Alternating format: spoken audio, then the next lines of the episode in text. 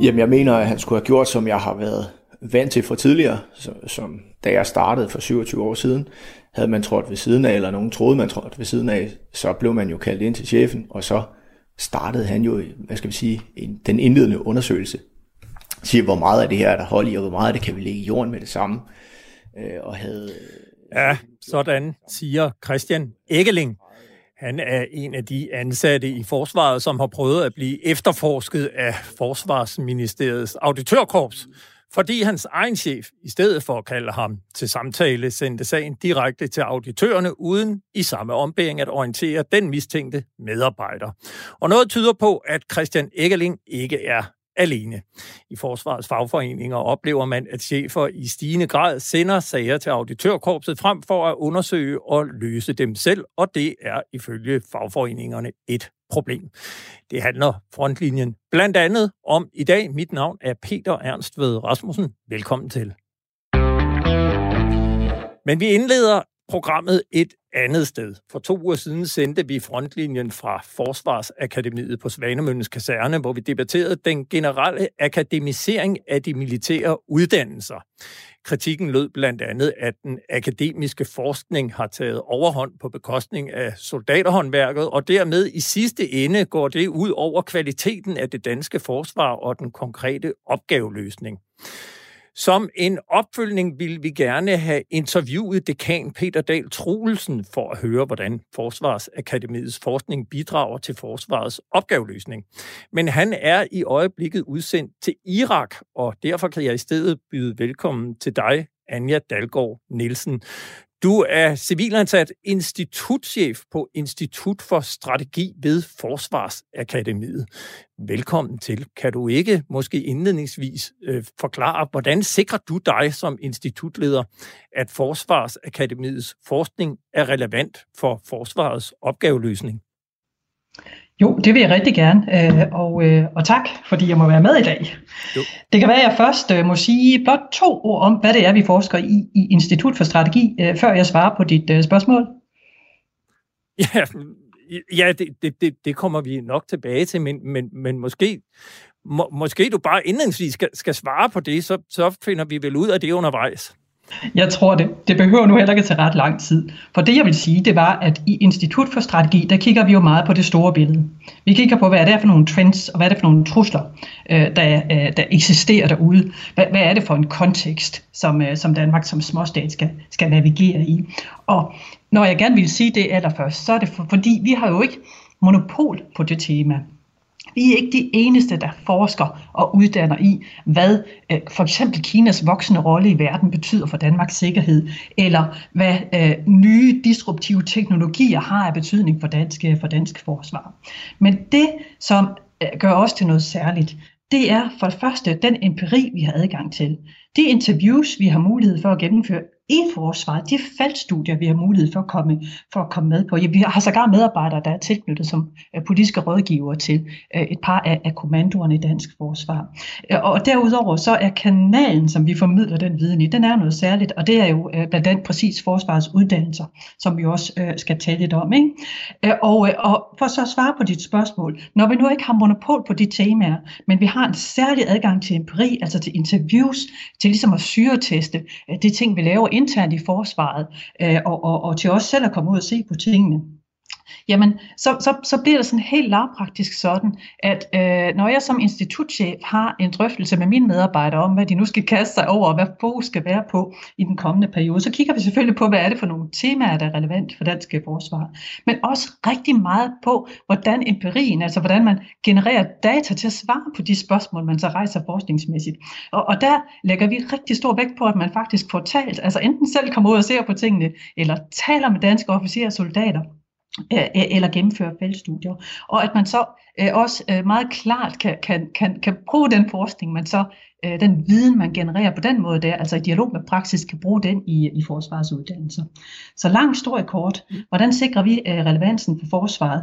Jamen rent af forskningen, jamen rent lavpraktisk, så er det via den der dialog, der skal sikre, at vi dels rammer de rigtige temaer, men også gør det på den rigtige måde, altså hvor vi hele tiden er i dialog med praksis, når vi genererer viden, hele tiden får syretestet de måske mere akademiske perspektiver op mod folk, der selv har stået derude med støvlerne i sandet eller i græsset, afhængigt af, hvor man nu er henne. Ikke?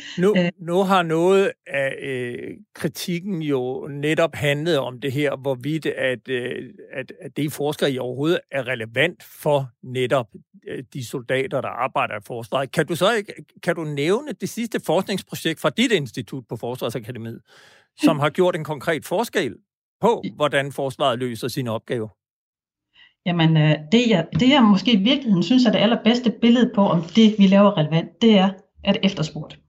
Og det allerbedste billede på det er måske i virkeligheden, at vi har forskere til, ikke blot at vores forskning bliver anvendt, men at vi har forskere tilknyttet, for eksempel som politiske rådgivere ved Arktisk Kommando og ved Specialoperationsstyrkekommandoen.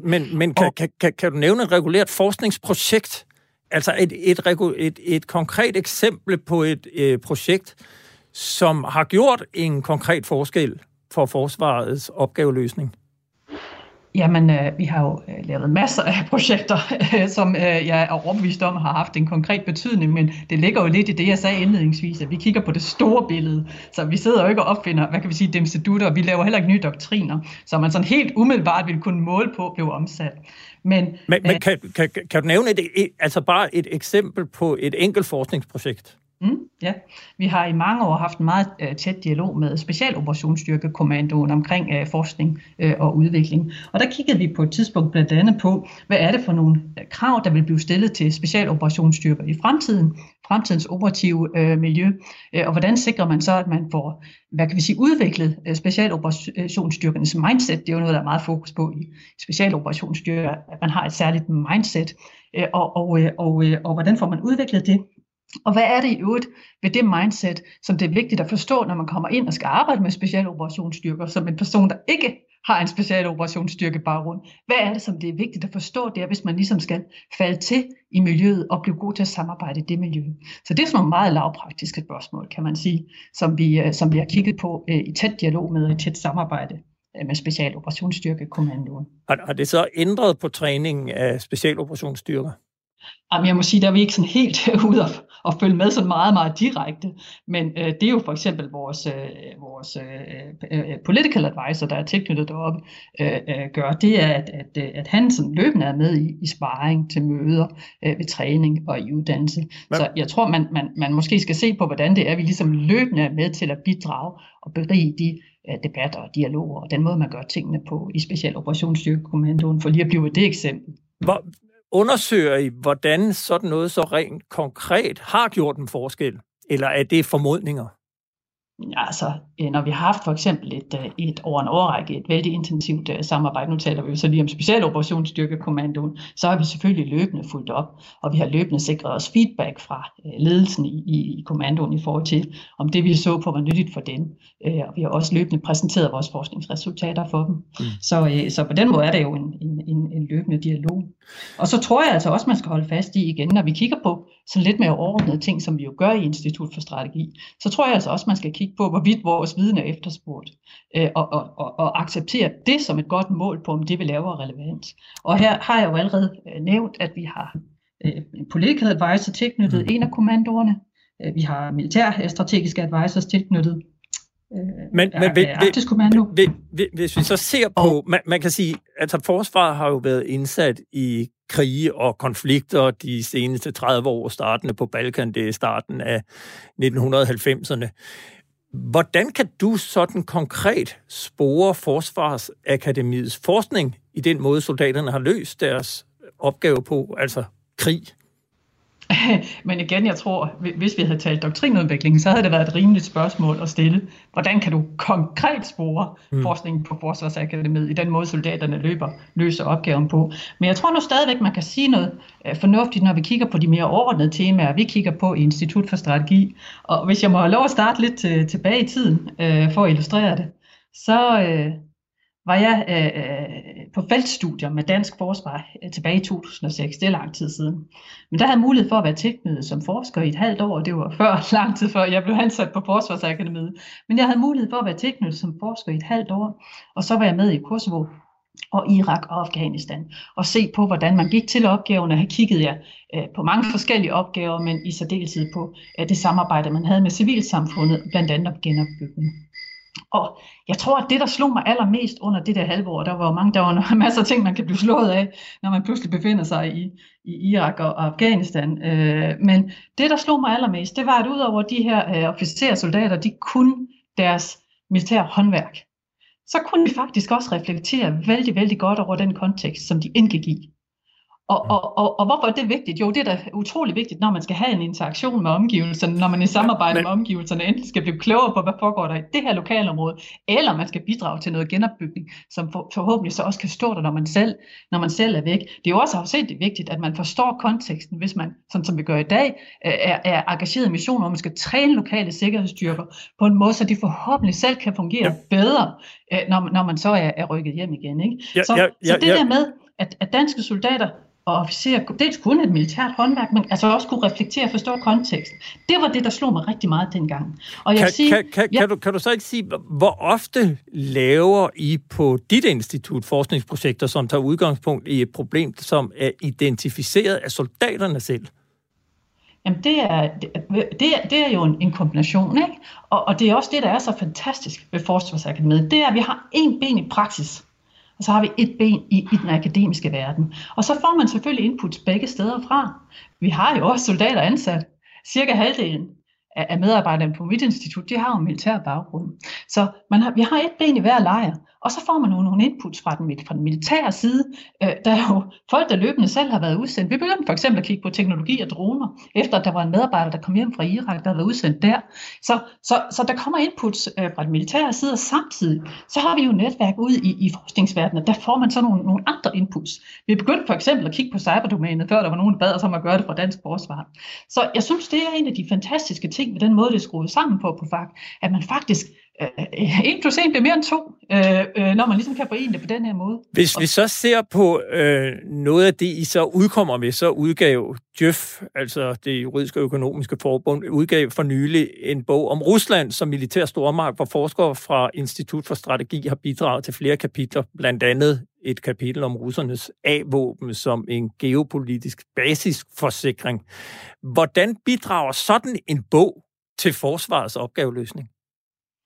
Det er utrolig vigtigt for forsvaret og for Danmarks sikkerhed i øvrigt, at vi forstår, hvordan det er, russerne tænker og agerer.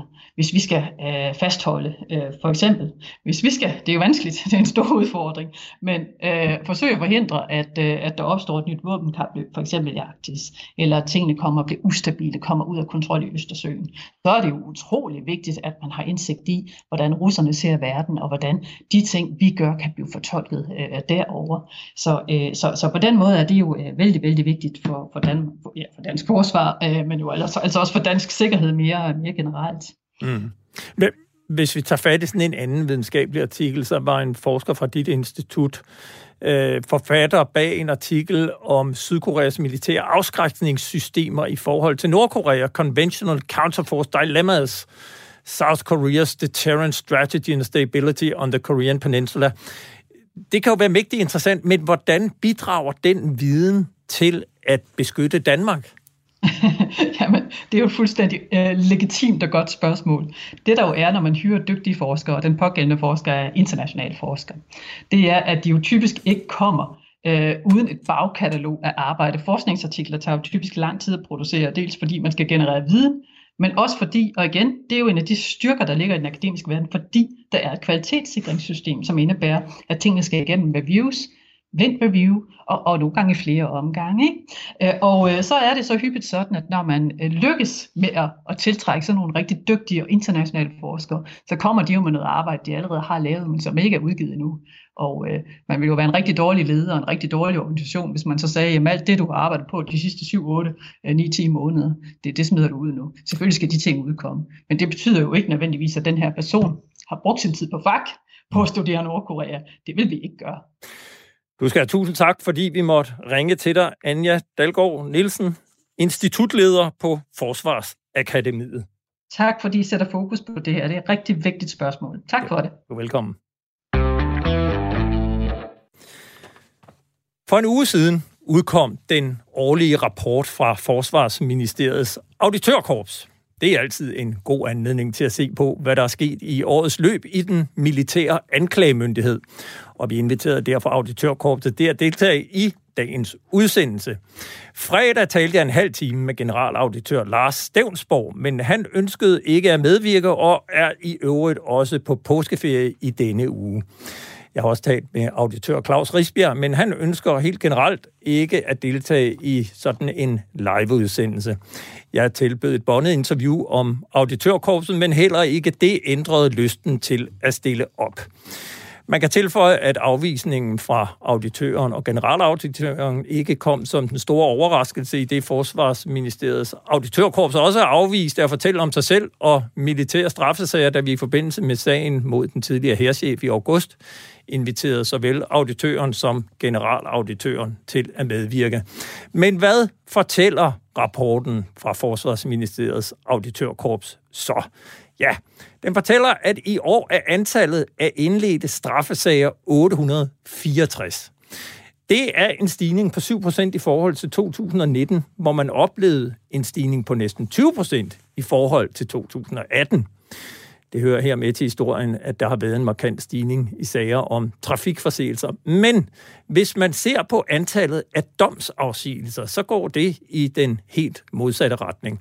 Faldet har været kontinuerligt siden 2017 og ramte med kun 36 domme sidste år et foreløbigt lavpunkt. 60% færre domme end i 2019. Kort fortalt kan man sige, der kommer flere sager, og der kommer færre domme.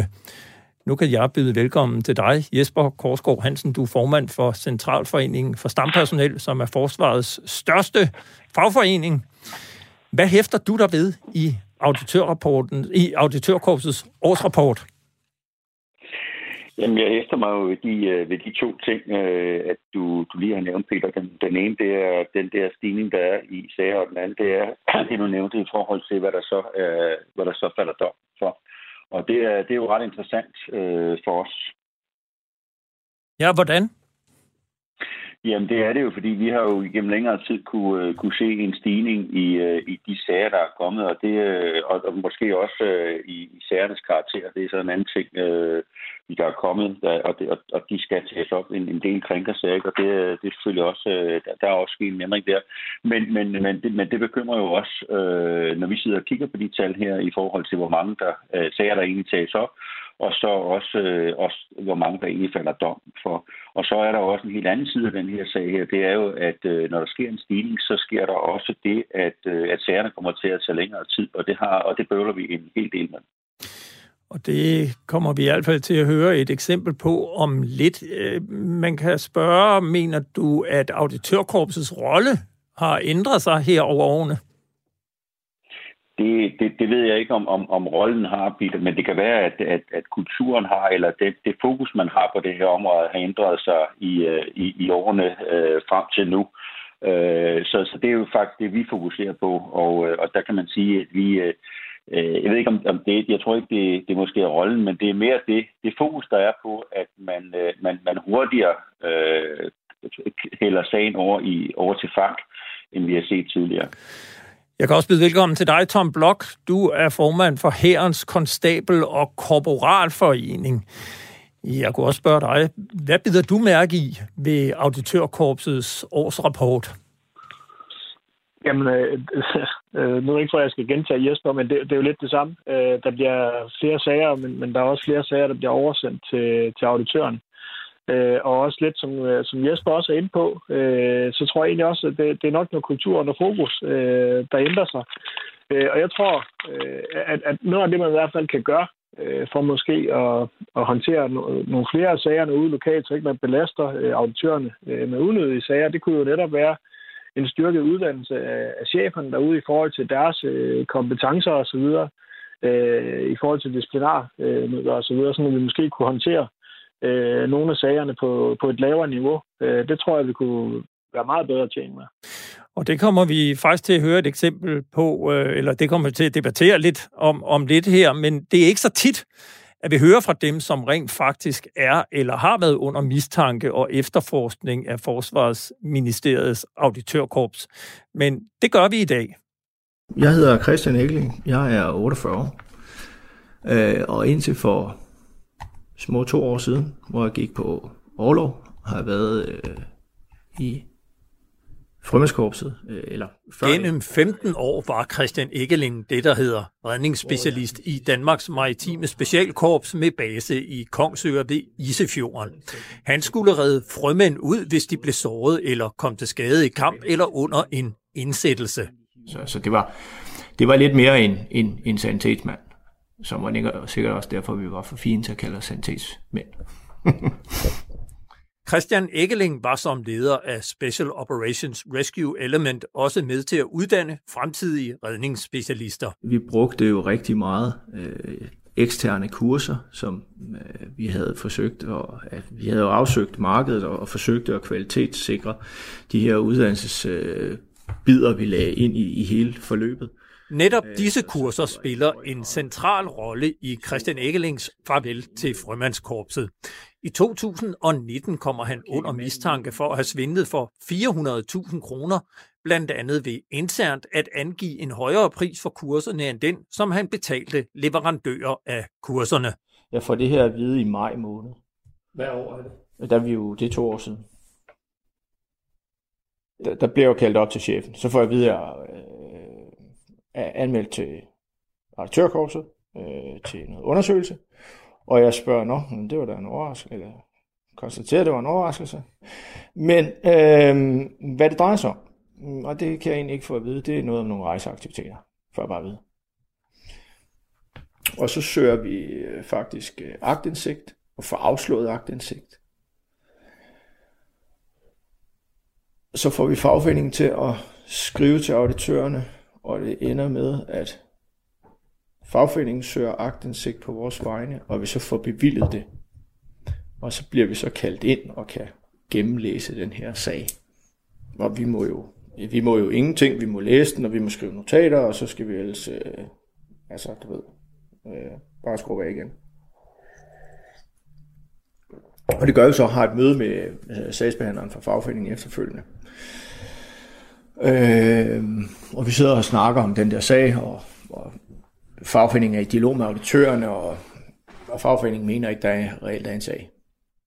Hvor lang tid efterforskningen reelt er foregået, ved vi ikke, men for Christian Ekeling begyndte sagen i maj 2019.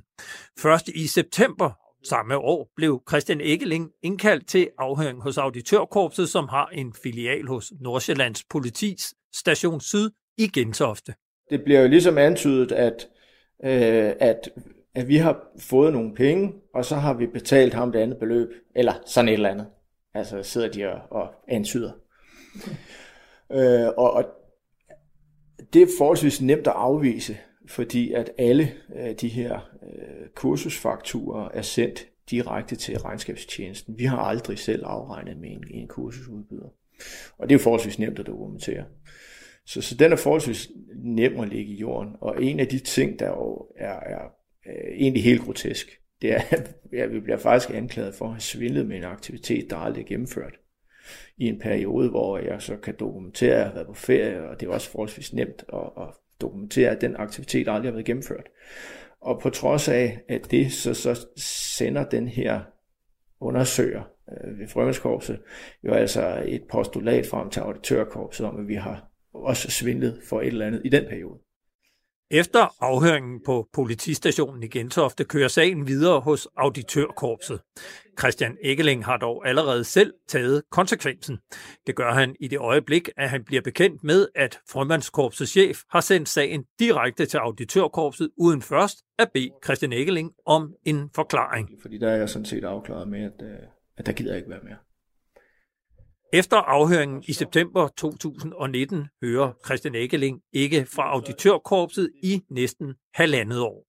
Først i år er der nyt, og det handler ikke om svindel for 400.000 kroner. Her i starten af året i januar, der får jeg så besked i min indbakke, at Auditørkorpsets jurister har et afklar eller nogle afklarende spørgsmål. Og om jeg vil være venlig at ringe til sagsbehandleren i Auditørkorpset, og det gør jeg så. Og han spørger jo så, om jeg, eller oplyser mig, at jeg ikke har pligt til at udtale mig, men om jeg har lyst. Og så siger han, det kan jeg jo først vide, når jeg ved, hvad du vil spørge om. Og så han stiller så sit spørgsmål, og det drejer sig jo så i virkeligheden om, at vi havde på et tidspunkt under en aktivitet, som på det her tidspunkt er gået 2 år, eller foregået 2 år i forvejen, havde vi skrevet noget arbejde i en weekend på vores månedsseddel. Det var sådan, at vi indrapporterede vores arbejdstid en gang om måneden. Og det gjorde vi jo, fordi vi havde arbejdet, og det kunne vi faktisk også dokumentere. Men nogen mente jo så ikke, at vi havde husket at spørge om lov til at arbejde den weekend. Og derfor fik vi også at vide, at det weekendarbejde ikke blev godkendt. Så vi fik ikke penge for det. Og det skete lige umiddelbart, inden jeg forlod formandskorpset det her. Så det fulgte jeg ikke op på, selvom jeg synes, jeg egentlig var berettiget til de penge. Men det viser sig jo så, at her i januar måned 2021 har han så spørgsmål til lige præcis den weekend. Og der er så en i formandskorpset, der har fremsat en eller anden påstand om, at vi har lovet og snydt og gået udenom om ham i det her godkendelsesforløb af de her penge. Hvor jeg så må sige, at jeg synes faktisk, vi skal starte med lige og finde ud af, om jeg overhovedet har fået de her penge udbetalt. For det mener jeg faktisk ikke, jeg har. Men det har vi vel styr på, og det kunne han jo så fortælle mig. Det havde de faktisk ikke. Og så siger jeg til ham, så synes jeg lige, du skulle fortælle mig, eller gå hjem og finde ud af, om jeg rent faktisk har fået pengene udbetalt, før vi så begynder at tage stilling til, om jeg så har snydt med dem eller ej. Måneden efter får Christian Ekeling igen et brev i sin e-boks fra Forsvarsministeriets Auditørkorps. Nu havde man så afsluttet sagen, eller afsluttet undersøgelsen, fordi det ikke med rimelighed kunne antages, at vi havde gjort noget ulovligt. Hvordan har det været at være under mistanke for at have svindlet og bedraget? Jamen, at det har jo været, det har været ubehageligt. Der har det været super ubehageligt, fordi man har jo, eller jeg har jo lagt 18 år af mit voksne liv dernede, synes at jeg har arbejdet loyalt for at passe mit arbejde og gøre tingene bedre, altså flytte niveauet i den her sektion, som jeg havde ansvaret for i en periode, ikke?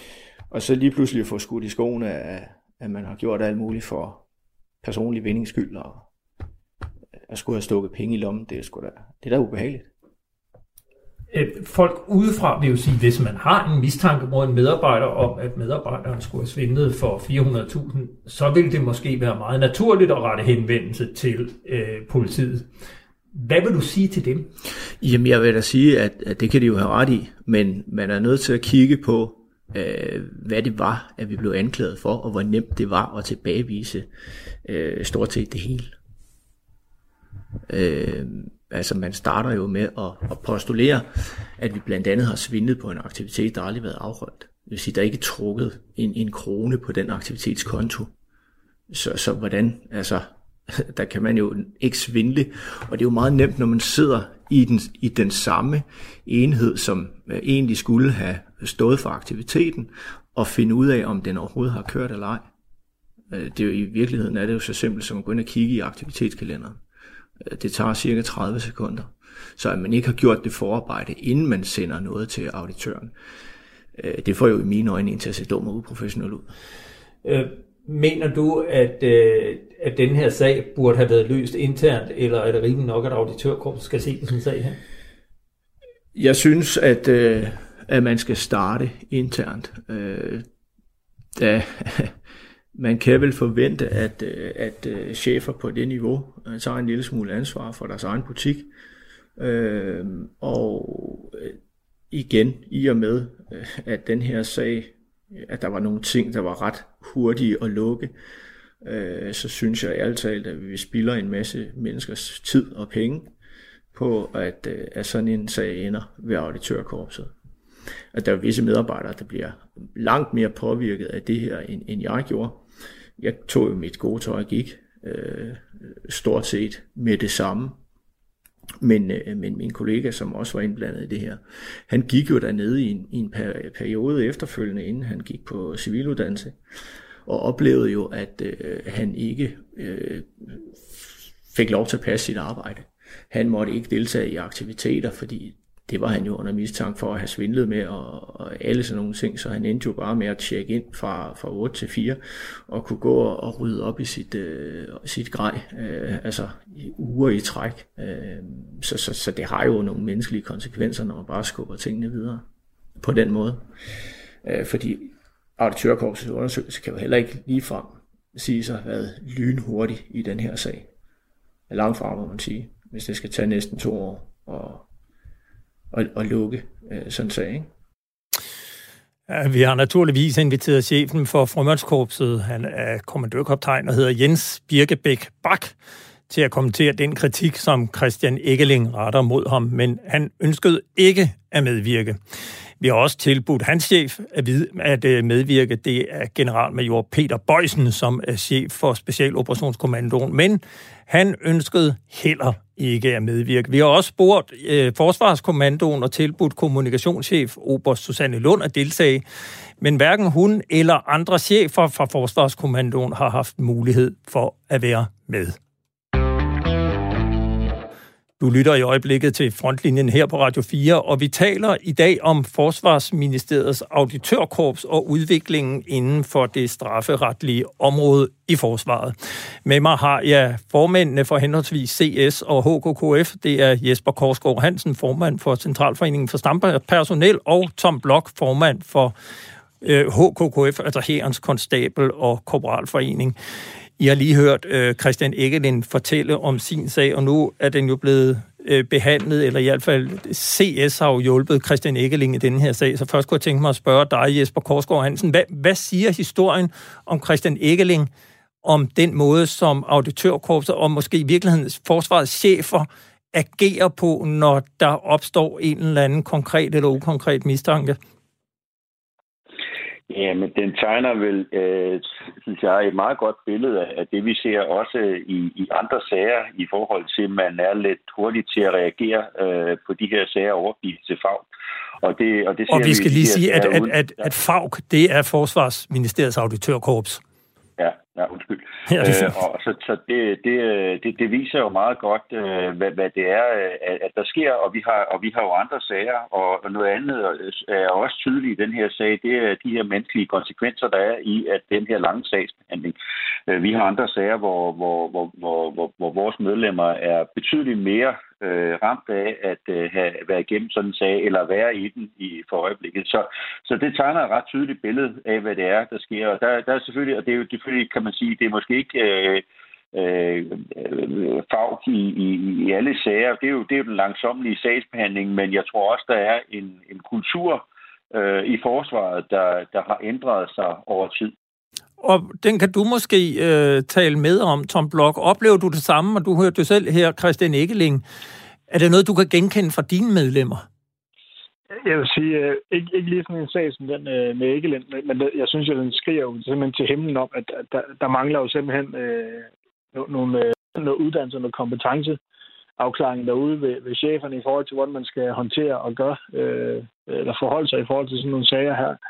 Fordi det kan jo ikke være rigtigt, at man kaster en person ud i en 2-årig undersøgelse, hvor at man på 10 minutter kunne have afvist det hele ved at indlede en snak og en dialog.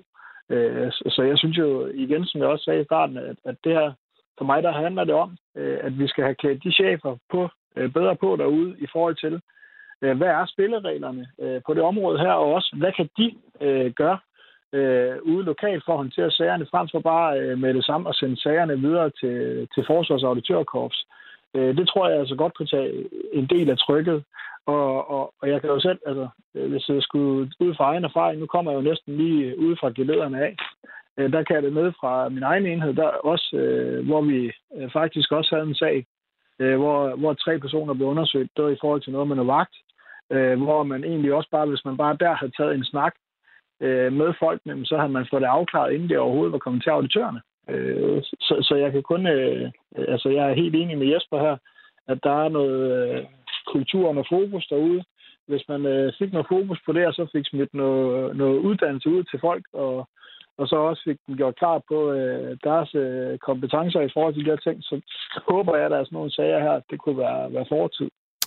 Nu talte jeg jo med generalauditør Lars Stevnsborg, og han afviste i den samtale, jeg havde med ham, om at de bare to sager. Han understreger meget, at der foregår en screening hver gang, så man går ikke i gang med en regulær efterforskning, medmindre der er en formodning om, at der kan være begået et strafbart forhold. Men det lyder jo lidt på jer, som om I har en anden opfattelse. Er det simpelthen blevet fornemt en automatreaktion, at man bare kan smide sagerne til auditørkorpset, og tager auditørkorpset måske i virkeligheden for mange sager? Er det lidt det, I siger, Tom Block? Jeg tror lidt, at det er... Jeg tror i hvert fald, at cheferne er for hurtige til at smide sagerne videre, hvor de kun har været afklaret ude.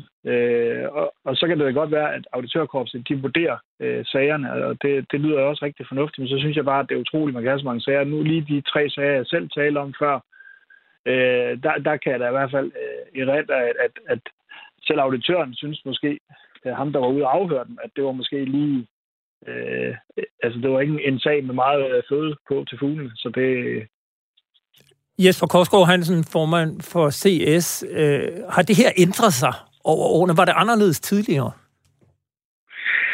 Ja, jeg ved ikke.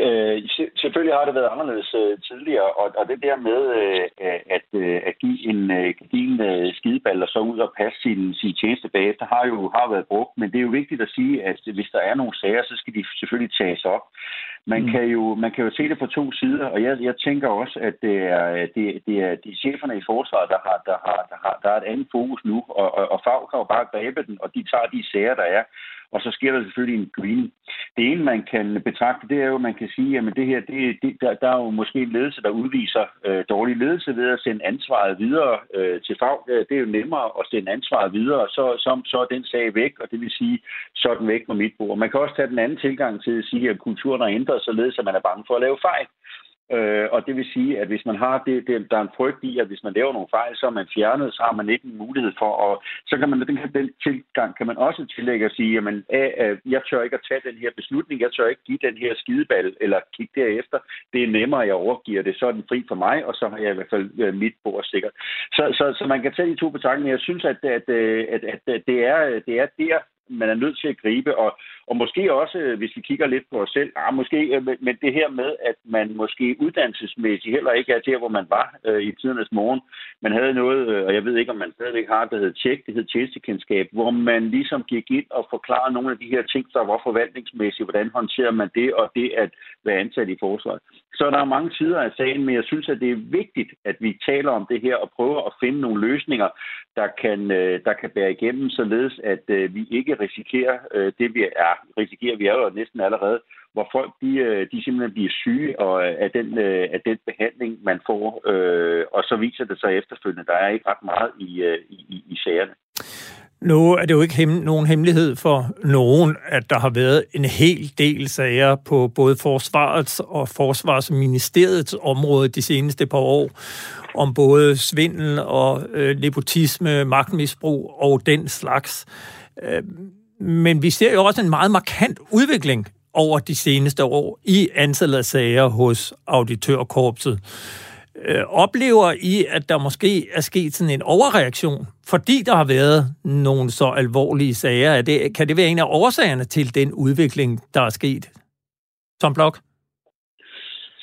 Jamen, det skal man ikke kunne udelukke. Altså, jeg tror faktisk godt, det kan hænge lidt sammen med også det, Jesper så siger,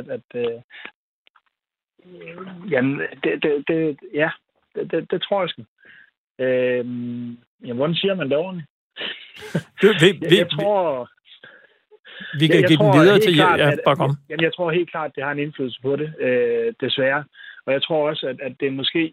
Jeg ved ikke, om vi er ved at opbygge en eller anden... Det kan være også Jesper, og kan bekræfte det. Men man kunne godt føle lidt, at man er ved at opbygge sådan en nulfejlskultur blandt cheferne. Altså, man er bange for at lave en fejlvurdering på en ting, fordi man er bange for konsekvenserne. Og det må i min verden jo hænge sammen med, at det er fordi, man ikke er ordentligt nok klædt på lige præcis til det her område. Det er bare sådan, jeg tænker det i hvert fald. Mm.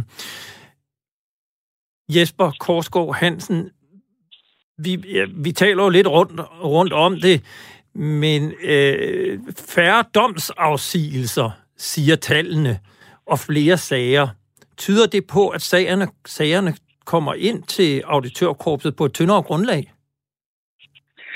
Ja, men det tror vi jo, at det er sådan, det er. Og det viser tallene måske også. Men jeg synes også lige, at jeg vil sige, at i forhold til det andet, du spurgte om, så vil jeg sige, at en sag er en sag for meget. Men hvis man forventer, at forsvaret med 20.000 ansatte ikke vil have nogen sager, så tror man fejl. Og så er det også sådan, at så prøver man nok at opbygge et eller andet værn, hvor man laver et byråkrati, der er svært at håndtere. Og ikke sagt dermed, at man ikke skal tage de sager, der op der, men man skaber en kultur, der måske bygger på den der nulsums eller nulfejlskultur, og det er simpelthen fejl, for jeg tror, selvfølgelig skal man tage sagerne op, men jeg tror, at det der med, at man godt kan tillade sig at give en skideball, som i gamle dage, så ud og passe arbejdet bagefter, det tror jeg godt, at det kan lade sig gøre, og det kan cheferne godt håndtere derude. Så jeg siger, det kan godt være, at de sager, vi har set nu, og jeg vil sige, de har skulle tages op alle sammen, skaber et eller andet fundament for, at man er lidt bange for at tage de beslutninger, og så vil man hellere sende sagen videre. Men det er klart, når du så ser på tallene, og så det andet, du spørger om, så er det jo lidt underligt, at vi ser flere sager, og færre af dem, der er en domsfældelse. Og det tyder jo på, at der kommer flere sager, som er i gåseøjne mindre sager, og det er bekymrende. Og nu har vi jo bare her i Christian Ekelings sag hørt om en sag, der så har varet i hvert fald små 2 år, halvandet år plus.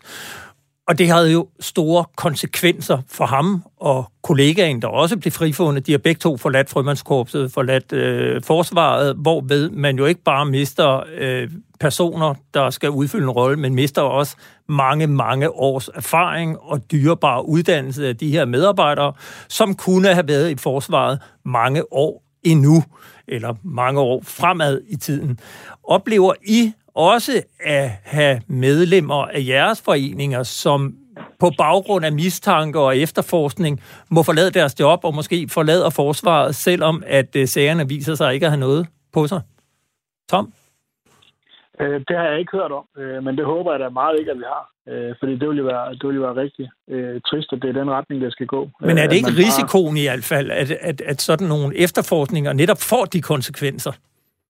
Jo, hvis ikke man tager mere ansvar også for, som Jesper sagde, og det støtter jeg da op om, jeg synes jo godt, man kunne få afklaret, altså de sager, der skal til auditørerne, de skal til auditørerne, men de sager, der kan klares lokalt med en skydeball, en advarsel, eller hvad det nu er, lad os nu få gjort, altså det handler om at få løst sagerne i det rette, hvad man har, det rette sted, og ikke begynde at sætte ting i værk, som der egentlig kunne have været afklaret netop ved at have en snak om tingene. Mm. Vi har jo prøvet at få både forsvaret og auditørkorpset i tale, men det er altså ikke lykkedes. Spørgsmålet er selvfølgelig så, er det lykkedes jer at få en dialog med såvel forsvarets chefer eller forsvarets ledelse, såvel som auditørkorpset omkring det her, som I hvert fald opfatter som et problem, Jesper Korsgaard Hansen? Ja, men det er det. Jeg vil gerne lige sige til det andet, Peter, i forhold til det her med, om vi oplever, at der er nogen, der forlader forsvaret. Det er måske, vi har måske ikke sådan lige umiddelbart nogen sager, men det håber jeg ikke op. Men vi har jo sager, hvor der er nogen, der er blevet rigtig syge af det her, og også nogen, hvor vi ikke forventer, at medarbejderne vender tilbage i stillingen, og det er jo ikke det, der er meningen med det her, så det gør vi. Og når du så spørger om det andet i forhold til, om vi har, om vi har en dialog, det har vi, fordi det har vi valgt at tage op både i hovedsamarbejdsudvalget direkte med departementet, altså med departementschefen, men også i CSU med Forsvarskommandoen, hvor vi også har en dialog omkring det her, hvor vi taler rigtig meget om det her, fordi jeg tror faktisk, at begge parter har en interesse i, at der sker nogle ændringer på det her område. Så vi har en dialog med forsvarsledelse, også med ministeriet. Du nævnte, at der er nogen, der er blevet syge. Hvad bliver de syge af? Jamen, det er psykisk. At det har jo nogle menneskelige konsekvenser, når man bliver anklaget for noget, når man har været en skattemedarbejder i mange år og passet sit tjeneste, og så bliver sendt hjem på den her måde og bliver mistænkt, og så viser det så til sidst, der ikke rigtig er noget i sag. Så bliver man jo rigtig dårlig og ked af det, af at gå derhjemme og ikke vide, hvad der sker. Der har vi en sag eller to i lighed med det, som Christian han nævner i hans sag. Nu valgte han så at forlade forsvaret. Så det er jo en...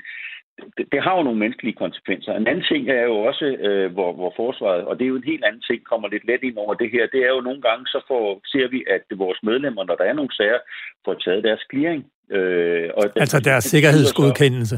Præcis, og det er jo så FE, og der har vi overhovedet ikke nogen mulighed for at komme ned og dykke ned i sagen og sige, hvad er det egentlig, der er baggrunden for det? Og det vil sige, så står vi der og grider sikkerhed, bla bla bla, og så er folk de facto fyret fra forsvaret.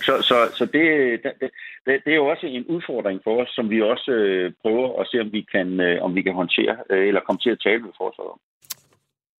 Det var, hvad vi nåede i denne her ombæring. Man kan jo selvfølgelig måske sige, efterlyser uddannelse, men i sidste ende handler det måske også om at få nogen til at påtage sig et større ansvar. Jeg siger i hvert fald tak til jer begge to. Tak til Tom Block og tak til Jesper Korsgaard Hansen, fordi I var med til at diskutere FAG, Forsvarsministeriets Auditørkorps.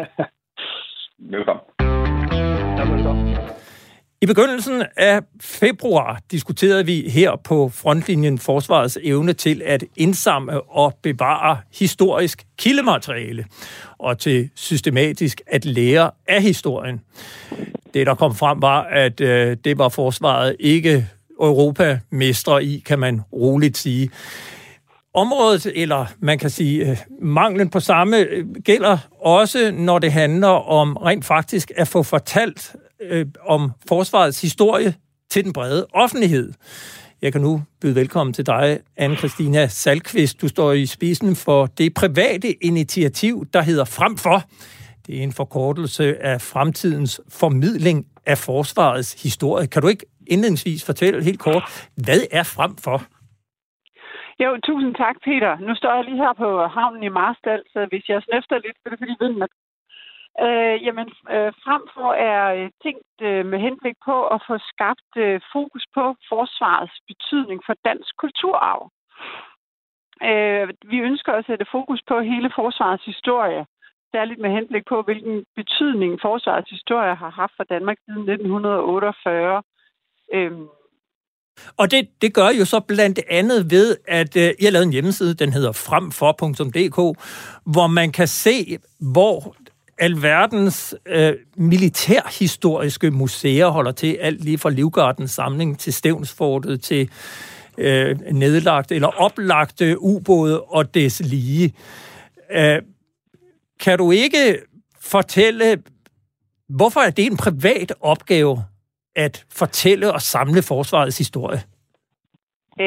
Hvis jeg vil starte sådan lidt, vi har jo opdaget, at der er et eller andet behov. Der er en manglende forståelse for, hvad forsvarets opgave og rolle har været, hvad den er, og hvad den kommer til at være i fremtiden blandt den generelle brede danske befolkning. Og vi har derfor startet med at lave en kortlægning af, hvad findes der allerede på området, hvad findes der af formidlingsaktører i Danmark, og der findes jo et hav af formidlingsaktører, som du kan se på den her liste, som vi bare lige hurtigt har smidt ind på sådan et Google Maps-kort, men det giver dig et overblik over, hvad der findes af private samlinger og... Og det er jo i hvert fald allerede her i påsken til høflig inspiration for folk, der vil ud og finde ud af, hvad kan man beskæftige sig med i påsken. Så er der et meget fint kort, hvor man kan se alle de her steder, men jeg afbrød dig, undskyld. Ja, nej, men det er helt okay, og samtidig med det, så vi kigget på, jamen, hvordan er det, det foregår i Skandinavien, hvordan er det Norge og Sverige, de arbejder med at formidle deres forsvarshistorie.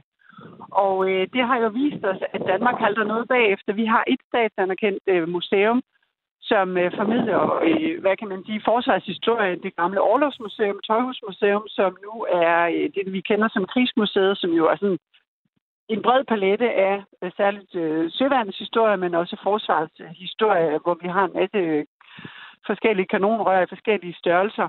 Men det, vi mangler, det er jo at sætte det i perspektiv i forhold til, hvad har forsvarets opgaver og rolle betydet for Danmark med henblik på at blive til det samfund, vi er i dag, og hvad kommer det til at betyde, at vi har et forsvar fremadrettet? Og det er nogle af de ting, vi gerne vil være med til at sætte fokus på, blandt andet også at understøtte mange af de her enheder, der allerede skaber formidling derude. Der er utrolig meget historie gemt, og der er rigtig, rigtig mange frivillige, der gerne vil være med til at formidle. Men vi får det ikke løftet, så det kommer ind og bliver en integreret del af den hele danske, hvad kan man sige, historiefortælling. Og det er her, vi mener virkelig, at vi har en utrolig bred historie, både i forsvaret, men også i Danmark, men vi mangler altså fortællinger omkring forsvarets betydning for dansk kulturarv. Kan du så ikke fortælle, det, vi gerne vil være med til at sætte fokus på? Hvordan vil I bidrage til at fortælle forsvarets historie? Jamen, hvordan? Jamen, i første omgang vil vi jo være med til at finde ud af, hvad har vi allerede af historier, der eksisterer? Hvordan kan vi understøtte dem med at få det formidlet? Vi startede nogle små, særligt temabaserede projekter, som vi så ruller ud. Blandt andet har de danske marineforeninger rakt ud mod os nu her. Vi er stadig i en rimelig vortende fase, men hvor man siger, jamen, kan vi lave noget, hvor vi formidler søværnets historie i sammenhæng med 76 marineforeninger rundt om i Danmark? Så har vi lige pludselig et lille skib, der turnerer rundt til 76 forskellige havne, hvor skoleklasser kommer ned og får et indblik i, hvad er søværnets rolle og opgave i Danmark? Hvad har det været, og hvad kommer det til at være fremadrettet? Det er sådan et konkret eksempel, og så vil vi skabe en digital platform, hvor vi samler den viden, der allerede eksisterer, men også tykker den, altså gør den formidlingsklar. Der er jo enormt meget militærhistorie, som er utrolig nørdet og specifik. Og det, der er vigtigt også, det er, at det ikke kun er militærhistorie. Vi sætter fokus på forsvarets historie, altså forsvarets betydning for Danmark. Nu taler man altid meget om målgrupper, når man laver projekter, og jeg fortalte her, hvordan familier jo kan bruge det til at komme ud og bruge posten på at besøge nogle af de her steder. Hvem har I tænkt ind som målgruppe for hele det her projekt? Jamen, som udgangspunkt vil vi rigtig gerne lave noget formidling, der rammer, hvad kan man sige, udskolingsniveauet, hvor vi får lavet direkte til folkeskolen? Direkte til folkeskolen, så vi får skabt noget materiale, som bliver gjort brug af både noget digitalt, så eleverne kan sidde ude i skoleklasserne og finde ud af, hvad er det forsvarets opgave og rolle er, og hvad den har været, hvordan får vi det koblet på og sat i perspektiv til Danmark som samfund, at vi rent faktisk har et forsvar, eller har haft et forsvar gennem tiderne. Og hvorfor skal vi blive ved med at have et forsvar?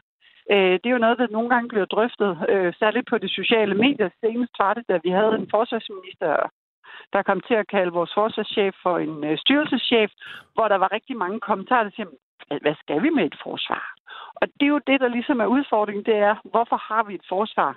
Kan vi begynde at forklare folk, hvorfor vi har et forsvar? Så kan folk selv tage stilling til, om de vil støtte det eller ej.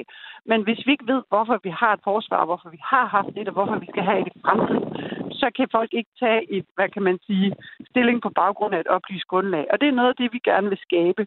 Og nu, det er at oplyse befolkningen. Nu vil mange jo sige, jamen gør forsvaret ikke det, så tror jeg, du og jeg godt kan være enige om, det er forsvaret ikke super god til. Men hvordan oplever I så, at forsvaret har taget imod det her initiativ? Jamen, vi har en rigtig god dialog med forsvarets øverste ledelse, og de følger det med, hvad kan man sige, stor interesse. Det, der er udfordringen, det er jo, at forsvaret tilbage med forsvarsforliget, var det i 2013, der nedlagde de det, der hedder formidlingsforpligtelsen. Det vil sige, at de kun skulle have fokus på at lave oplysning, og det vil sige aktuel oplysning om nuværende operationer og indsatser og det aktuelle arbejde. Og med hele det der udgangspunkt i, at man ikke længere har en formidlingsforpligtelse, jamen så kan forsvaret ikke drive det, de kalder museal virksomhed. Det vil sige, at de kan ikke formidle. Der er ingen midler til at formidle deres egen historie. Og det er jo, hvad kan man sige, et stort nederlag for forsvaret, vil jeg sige. Man har overladt det til en masse engagerede frivillige, og det er jo fantastisk. Og så har man et statsanerkendt museum, der laver den her form for formidling. Men forsvaret laver den ikke selv og kan ikke selv jævnføre de rammer, de nu har fået udstykket. Og det skyldes jo også tilbage i starten af 00'erne. Havde man indtil starten af 00'erne, havde man noget forsvarsoplysning. Ja, kommer jeg til at afbryde dig, fordi tiden går hastigt mod nyhederne. Anne-Christina Salkvist. Ja. Jeg vil sige tusind tak, fordi du var med og fortælle om Fremfor, som vi jo forhåbentlig kommer til at høre meget mere til. Til lytterne, der vil jeg sige tak, fordi at I lyttede med. Du har lyttet til Frontlinjen. Programmet blev lavet i samarbejde med journalist Jeppe Rets Husted. Har du ris, ros eller gode idéer, kan du kontakte os på frontlinjen@radio4.dk. Husk også, at du kan lytte til alle tidligere programmer som podcast eller i din podcastplayer, eller ved at besøge radio4.dk/frontlinjen.